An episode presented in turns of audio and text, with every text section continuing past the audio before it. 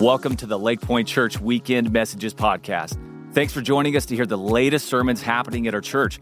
We pray that God speaks to you in a timely way through this message. And if you're encouraged by this podcast, be sure to rate, review, and share it to help get the word out. You can find more digital content to feed your faith and our other podcasts by visiting lakepointe.church/digital. Now, let's tune into the message for today.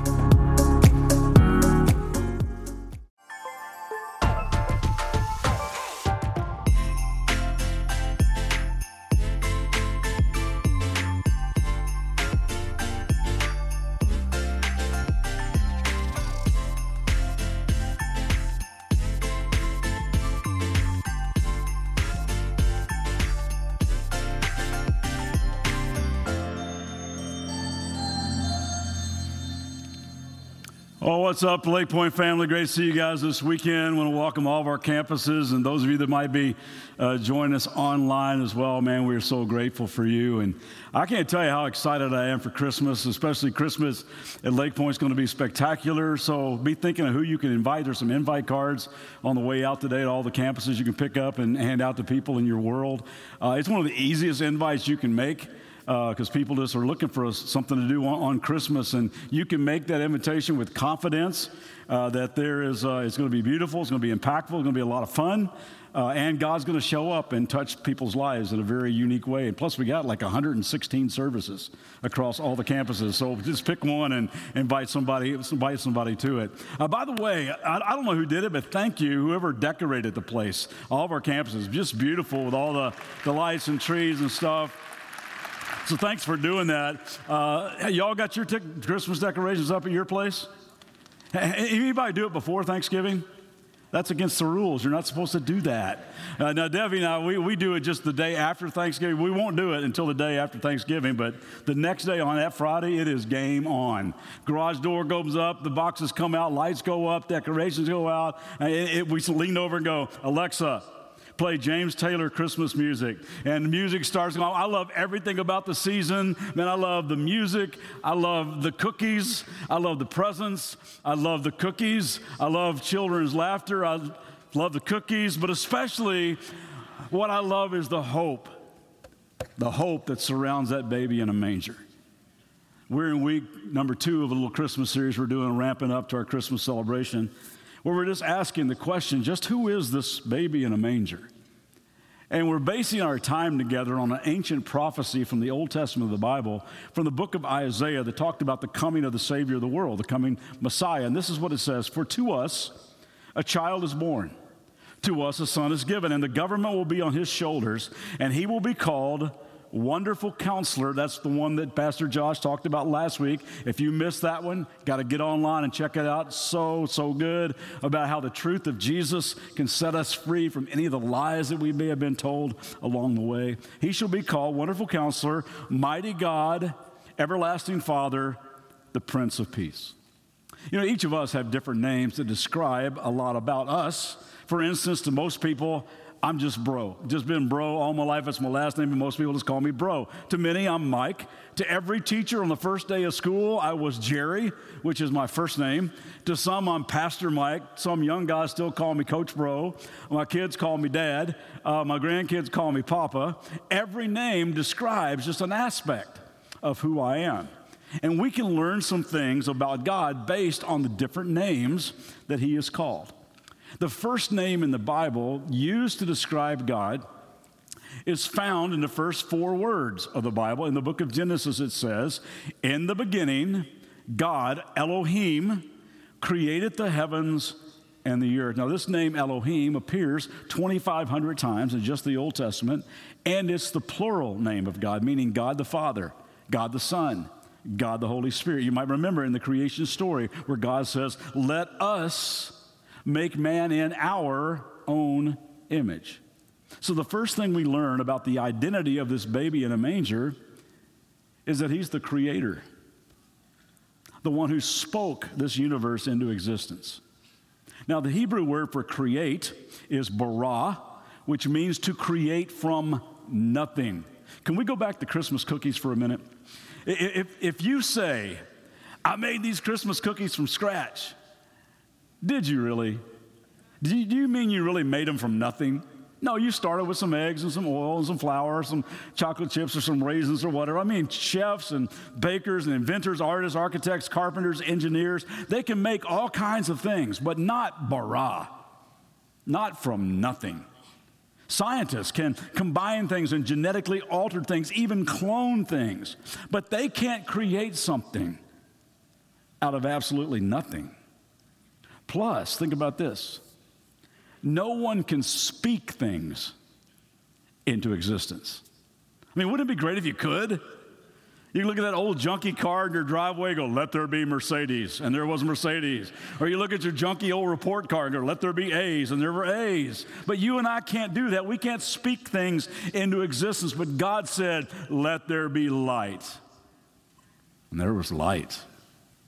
So God moved, God created, God spoke, and out of nothing, there was something. That's Elohim. That's the mighty God lying in that manger. And listen, if God can make something from nothing, imagine what He could do in your life right now.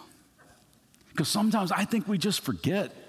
Well, like when we're going through a storm, we're going through a crisis, even in the midst of like a global pandemic, we have a tendency to forget how big and how powerful and how awesome and how smart and how mighty is the God of all creation. I read recently where Disney is bringing back uh, Rick Moranis uh, and, and, doing a remake of that old movie, Honey, I Shrunk the Kids, where he plays, You remember the movie where he plays this nerdy professor who comes up with this machine that can shrink things to microscopic size, and he accidentally turns it on his kids, and therefore he has a lot of explaining to do to his wife throughout the movie. That's the title of the movie is Honey, I Shrunk the Kids. You ever thought it would be how cool it would be to have a machine like that? Honey, I shrunk my gut. Honey, I shrunk our mortgage. We can't do that. But, but, but from the beginning of time, people have been trying to shrink God down to our size, to make him smaller than he actually is. For instance, some might say, Well, I, have got God shrunk down to a little figurine that I can set on my fireplace mantle. Well, I, I, shrunk God down to a little symbol, a little image that I can wear around my neck or carry on some beads or hang on my wall. Or we condense God down to a little box called a church building where God only shows up and only lives inside of buildings with crosses and stained glass. I think sometimes we feel more comfortable when we can just shrink God down to our size and say, honey, I shrunk our God. But, gang, that'll never happen. That'll never happen. Elohim is the most shrink resistant entity in the universe. He cannot be reduced to a fragile figurine in a nativity set. He cannot be confined by any box. In fact, one of the things that I'm so thankful that we've been learning as a church over the past 18 months is he's not confined to any church building. He cannot be defined by our limited understanding. It's why we just sang, All Hail King Jesus, because there is no equal, there is no rival. He is Elohim, the mighty God of all creation. One of my favorite stories about this mighty God is the time when Jesus, he's no longer a baby now, he's in his early 30s, and he gets into a boat with his guys, his disciples, his followers, after a a long day of ministry, and he's just absolutely exhausted. And they're making their way across the Sea of Galilee. Now, I don't know if you've ever been to the Sea of Galilee or not, but it's surrounded kind of by mountains, and the air in the mountains is very cool. And the Sea of Galilee is actually below sea level, so the, so the air is very warm there. Now, when warm air and cold air get together, what happens? Yeah, storms come up very, very quickly, and they can come up quickly on the Sea of Galilee. And it happens this particular night where a storm just starts to come over the lake, and, and, and disciples are freaking out because they know that they're experienced fishermen, a lot of them, and they know what danger they're in. Water's coming over the side of the boat, the wind is rocking the boat back and forth. They, they're, they're freaking out. Remember where Jesus was? He's asleep in the bottom of the boat through the whole thing. And uh, I, I, don't know when, when, when are you the least cool? You know when I'm the least cool? When I first wake up. When, especially when somebody wakes me up out of a deep sleep, I don't know where I'm at. I don't know what day it is. The one hair I got's all messed up. My, my eyes are glazed over. My hands don't work. I got drool coming out of the corner. I am so uncool when I first wake up. So, so, the, so the storm is rocking the boat, the water's coming to the side, the disciples are freaking out. So they go down, they wake up Jesus. Get up, Jesus, you got to do something, teacher. We're going to die out here, we're going to drown. Get up and help us bail water or something. And I would have loved to have been on that boat when Jesus gets up out of a deep sleep.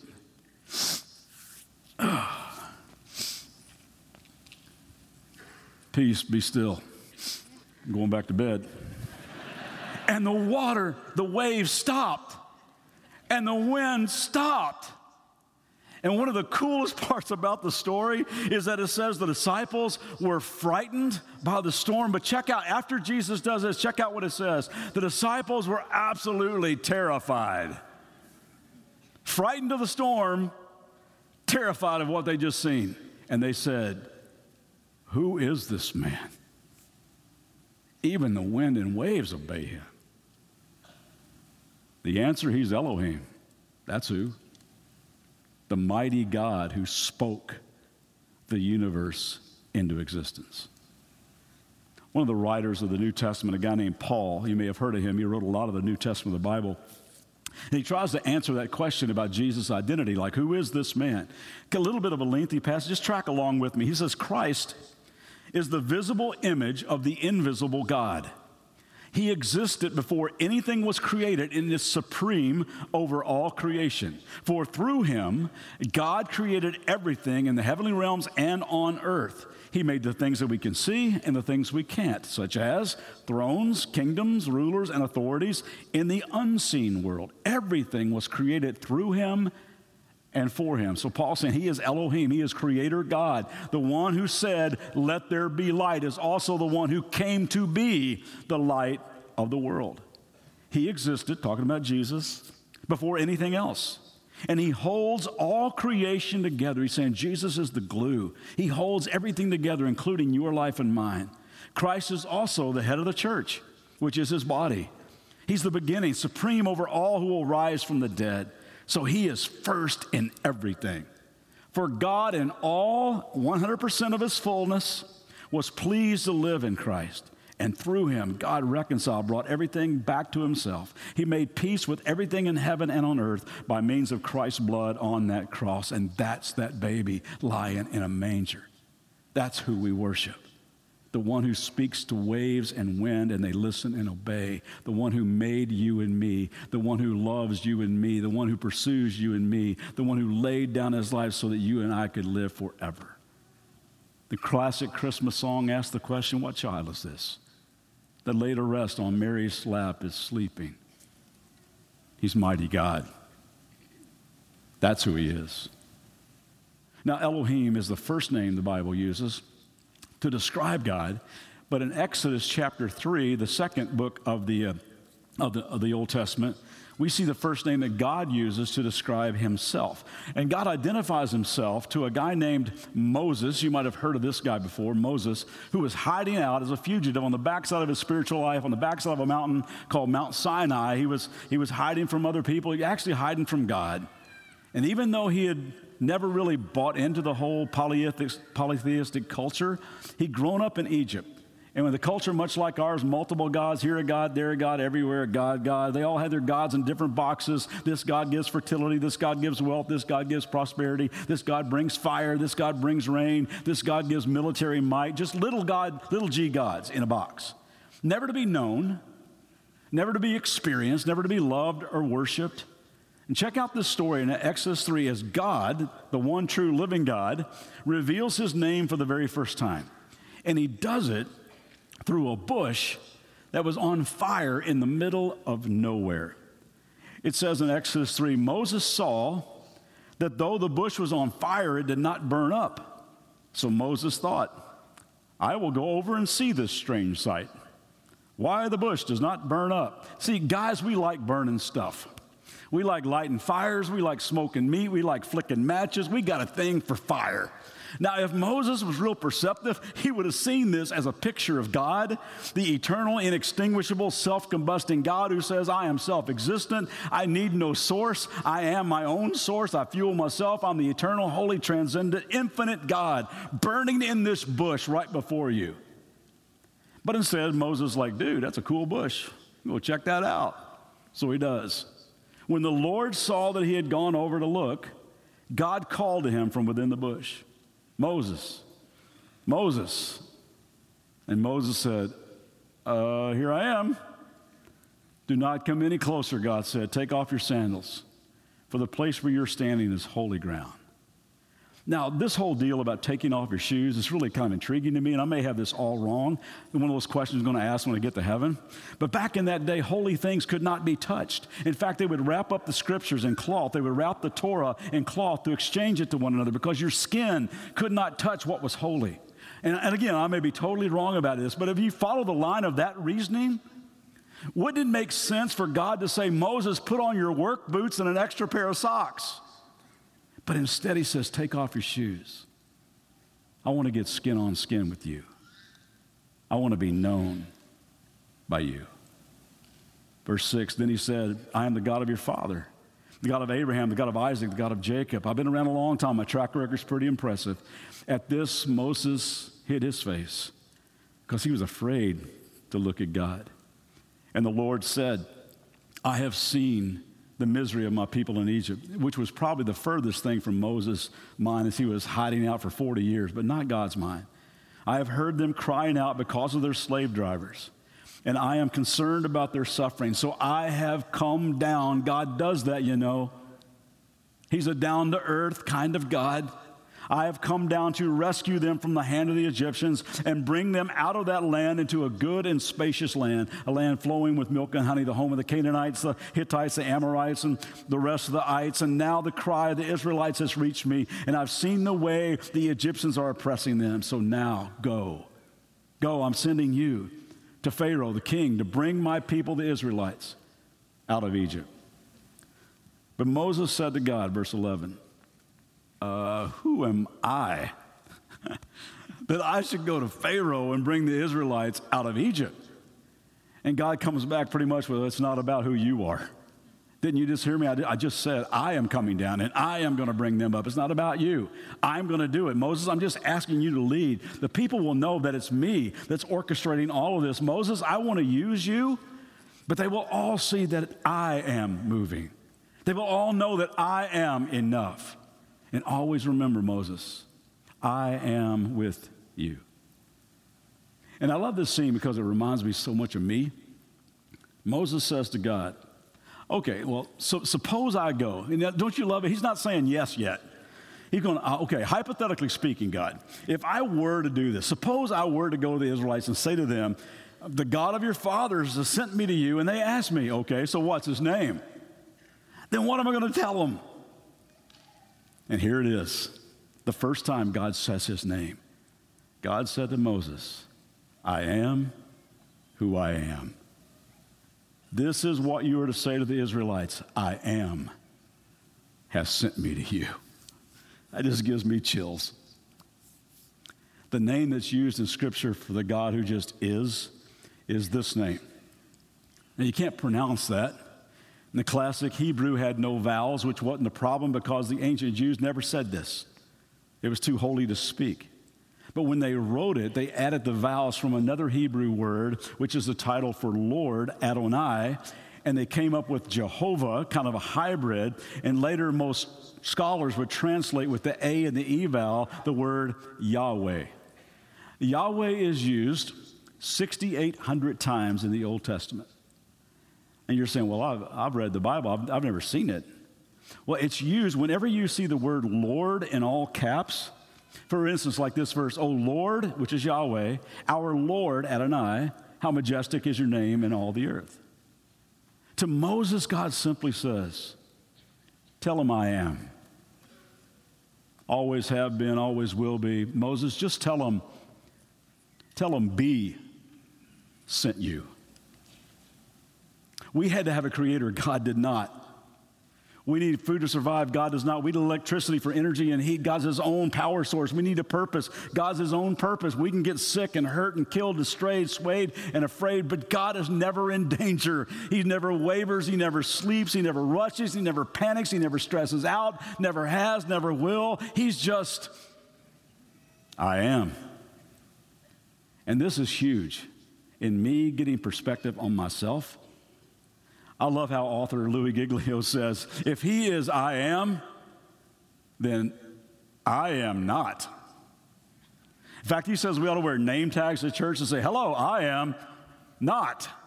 We to wear that name tag because he is big. I am not. He is good. I am not. He is great. I am not. He is awesome. I am not. He is holy. I am not. He is infinite. I am not. He is perfect. I am not. He is pure. I am not. He is wisdom. I am not. He is knowledge. I am not. He is sovereign. I am not. He is transcendent. I am not.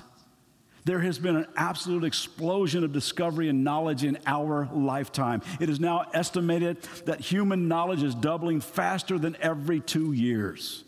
But no matter how much knowledge we attain, we will never, ever know as much as God. God's knowledge blows away today's technology and discoveries because God knows how all things work. Think about that. He has complete working knowledge of all the mysteries of science. He doesn't just know biology and botany, he knows exactly the way it works. He doesn't just know physiology, he knows exactly the way it works. He's the foremost expert on zoology, meteorology, psychology, geology, chemistry, physics, medicine, and genetics. It's what led David to write these song lyrics Oh, great is our Lord, and mighty in power, his understanding has no limits. His understanding is limitless. He would not only ace the SAT and the ACT, he'd get extra credit. He would be reigning Jeopardy champ every single night on television for the rest of eternity. Uh, Romans chapter 11 says this about him. I love this from the message. Have you ever come upon anything quite like this extravagant generosity of God, this deep, deep wisdom? It's way over our heads. We'll never figure it out. Is there anyone around who can explain God? Anyone smart enough to tell him what to do? Anyone who has done him such a huge favor that God has to ask his advice? I don't know, maybe he's come to you, but he hadn't come to me saying, hey, bro, I got some galaxy problems. Could you, could you give me a hand today? Not a chance is he going to do that. But here's my problem I tend to think that God should ask my advice. And the bigger I make me, the smaller I make God, and it's right back to, honey, I shrunk our God. And I'm just learning that the smaller I become, the bigger God becomes in my life. And as a result, I got a bigger faith and a bigger strength and a bigger peace. And my security level starts to grow because I know that He is mighty God. Y'all ever been to a planetarium? Know what I'm talking about? A room you can go uh, and they got kind of an in, indoor uh, uh, dome where you can see the whole universe on display. Uh, I went there with uh, my son Drew in his fifth grade uh, elementary class years ago, and uh, I remember sitting there just being completely fascinated by the whole presentation. Just blew me away. Now, the kids, they're pretty much falling asleep, but I was just like awestruck by everything in there. And I'm, so I'm looking for the earth, and I see the earth, and it's just this little tiny speck out there in the universe. And it just hit me. Oh, man, the earth is just a speck and that makes me a speck on a speck on a speck on a speck on a speck on a speck. And it made me think of what David wrote in the Psalms Who am I? That you be mindful of me. See, when I discover that He is I am, and I admit that I am not, makes me stand in awe that a speck like me could be the object of his radical obsession. You and I are the ones that so passionately move him that the mighty God came down to a manger in Bethlehem to rescue us all. When Jesus stood accused of blasphemy before the Jewish council, of the Sanhedrin, they asked him, Are you the Christ? Are you the Messiah? Are you the Son of the Blessed One? You know how Jesus responded? I am. He stands before Pilate, beaten, drenched in his own blood, and the Roman governor asks him, Are you a king? I am. The same God who spoke to Moses from that bush, the same God who spoke to the wind and the waves, the same God who said, Lazarus, come out of that tomb, the same God who turned water into wine, the same God who opened blinded eyes, the same God who took two little fish and five biscuits and fed 5,000 people till they were absolutely stuffed, the same God who said, Let there be light, was the same God who spoke to Pilate on that balcony. Hebrews 13 says Jesus Christ is the same yesterday, today, and forever. That baby in a manger is the great I am. Joy to the world. Yahweh has come. And I can't, I can't tell you all how, how excited I am to be just a tiny part of this church. And because I believe there are neighborhoods and communities, and there are cities and campuses and college uh, classrooms and coffee shops and locker rooms and kitchen tables that have questions about God.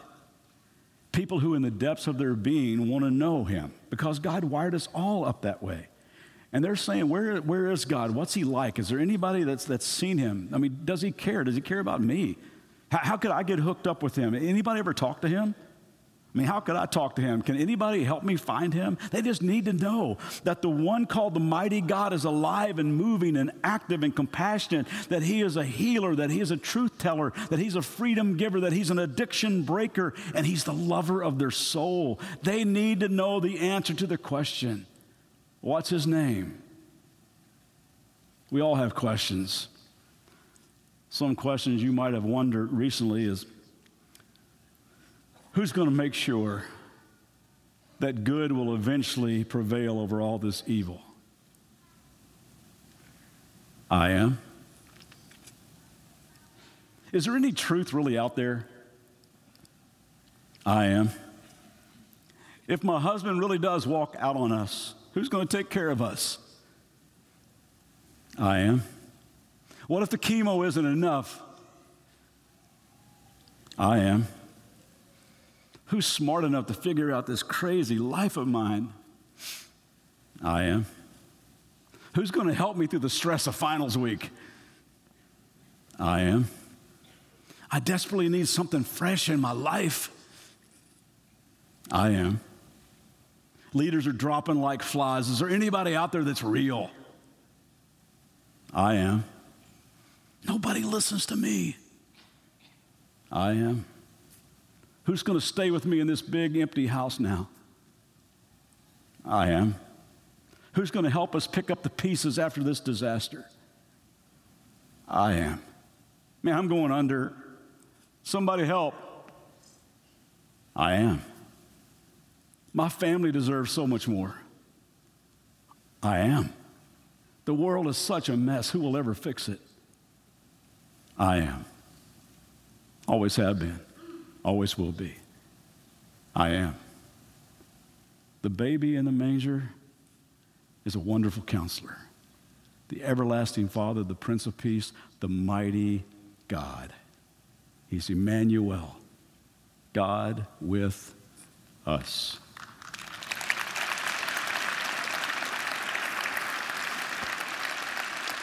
Uh, Jesus, we, we applaud you. We cheer you, we worship you. So grateful for you. God, you know how many times that I've tried to shrink you down to manageable size. I just can't do it. And the more I've tried, the more I realize I don't want to do it. The biggest mistake of my life. I need a God I can't explain. I need a God that's worthy of worship and awe and wonder. And I need a God who chose to make himself small and vulnerable, even though he's neither one of those things. And live in this world so that we would know that you understand the way it is here. And that you would lay down your sinless life so we could be free forever. Thank you for the Christmas story. Thank you for the reality of it all. Thank you for the truth of it all. Father, I pray that uh, this Christmas would be one of those times where our hearts just get gripped by this reality. that the one who said, Let there be light, became the light of the world. So grateful, Jesus. Thank you. It's in your name we pray. Amen. Thanks for listening today. For more biblical teaching and worship, join us for our Church Online live weekend services on Saturdays at 5 p.m. and Sundays at 9:30 and 11 a.m. Central Standard Time. For more information about all the digital ministries of Lakepointe, visit lakepointe.church/digital.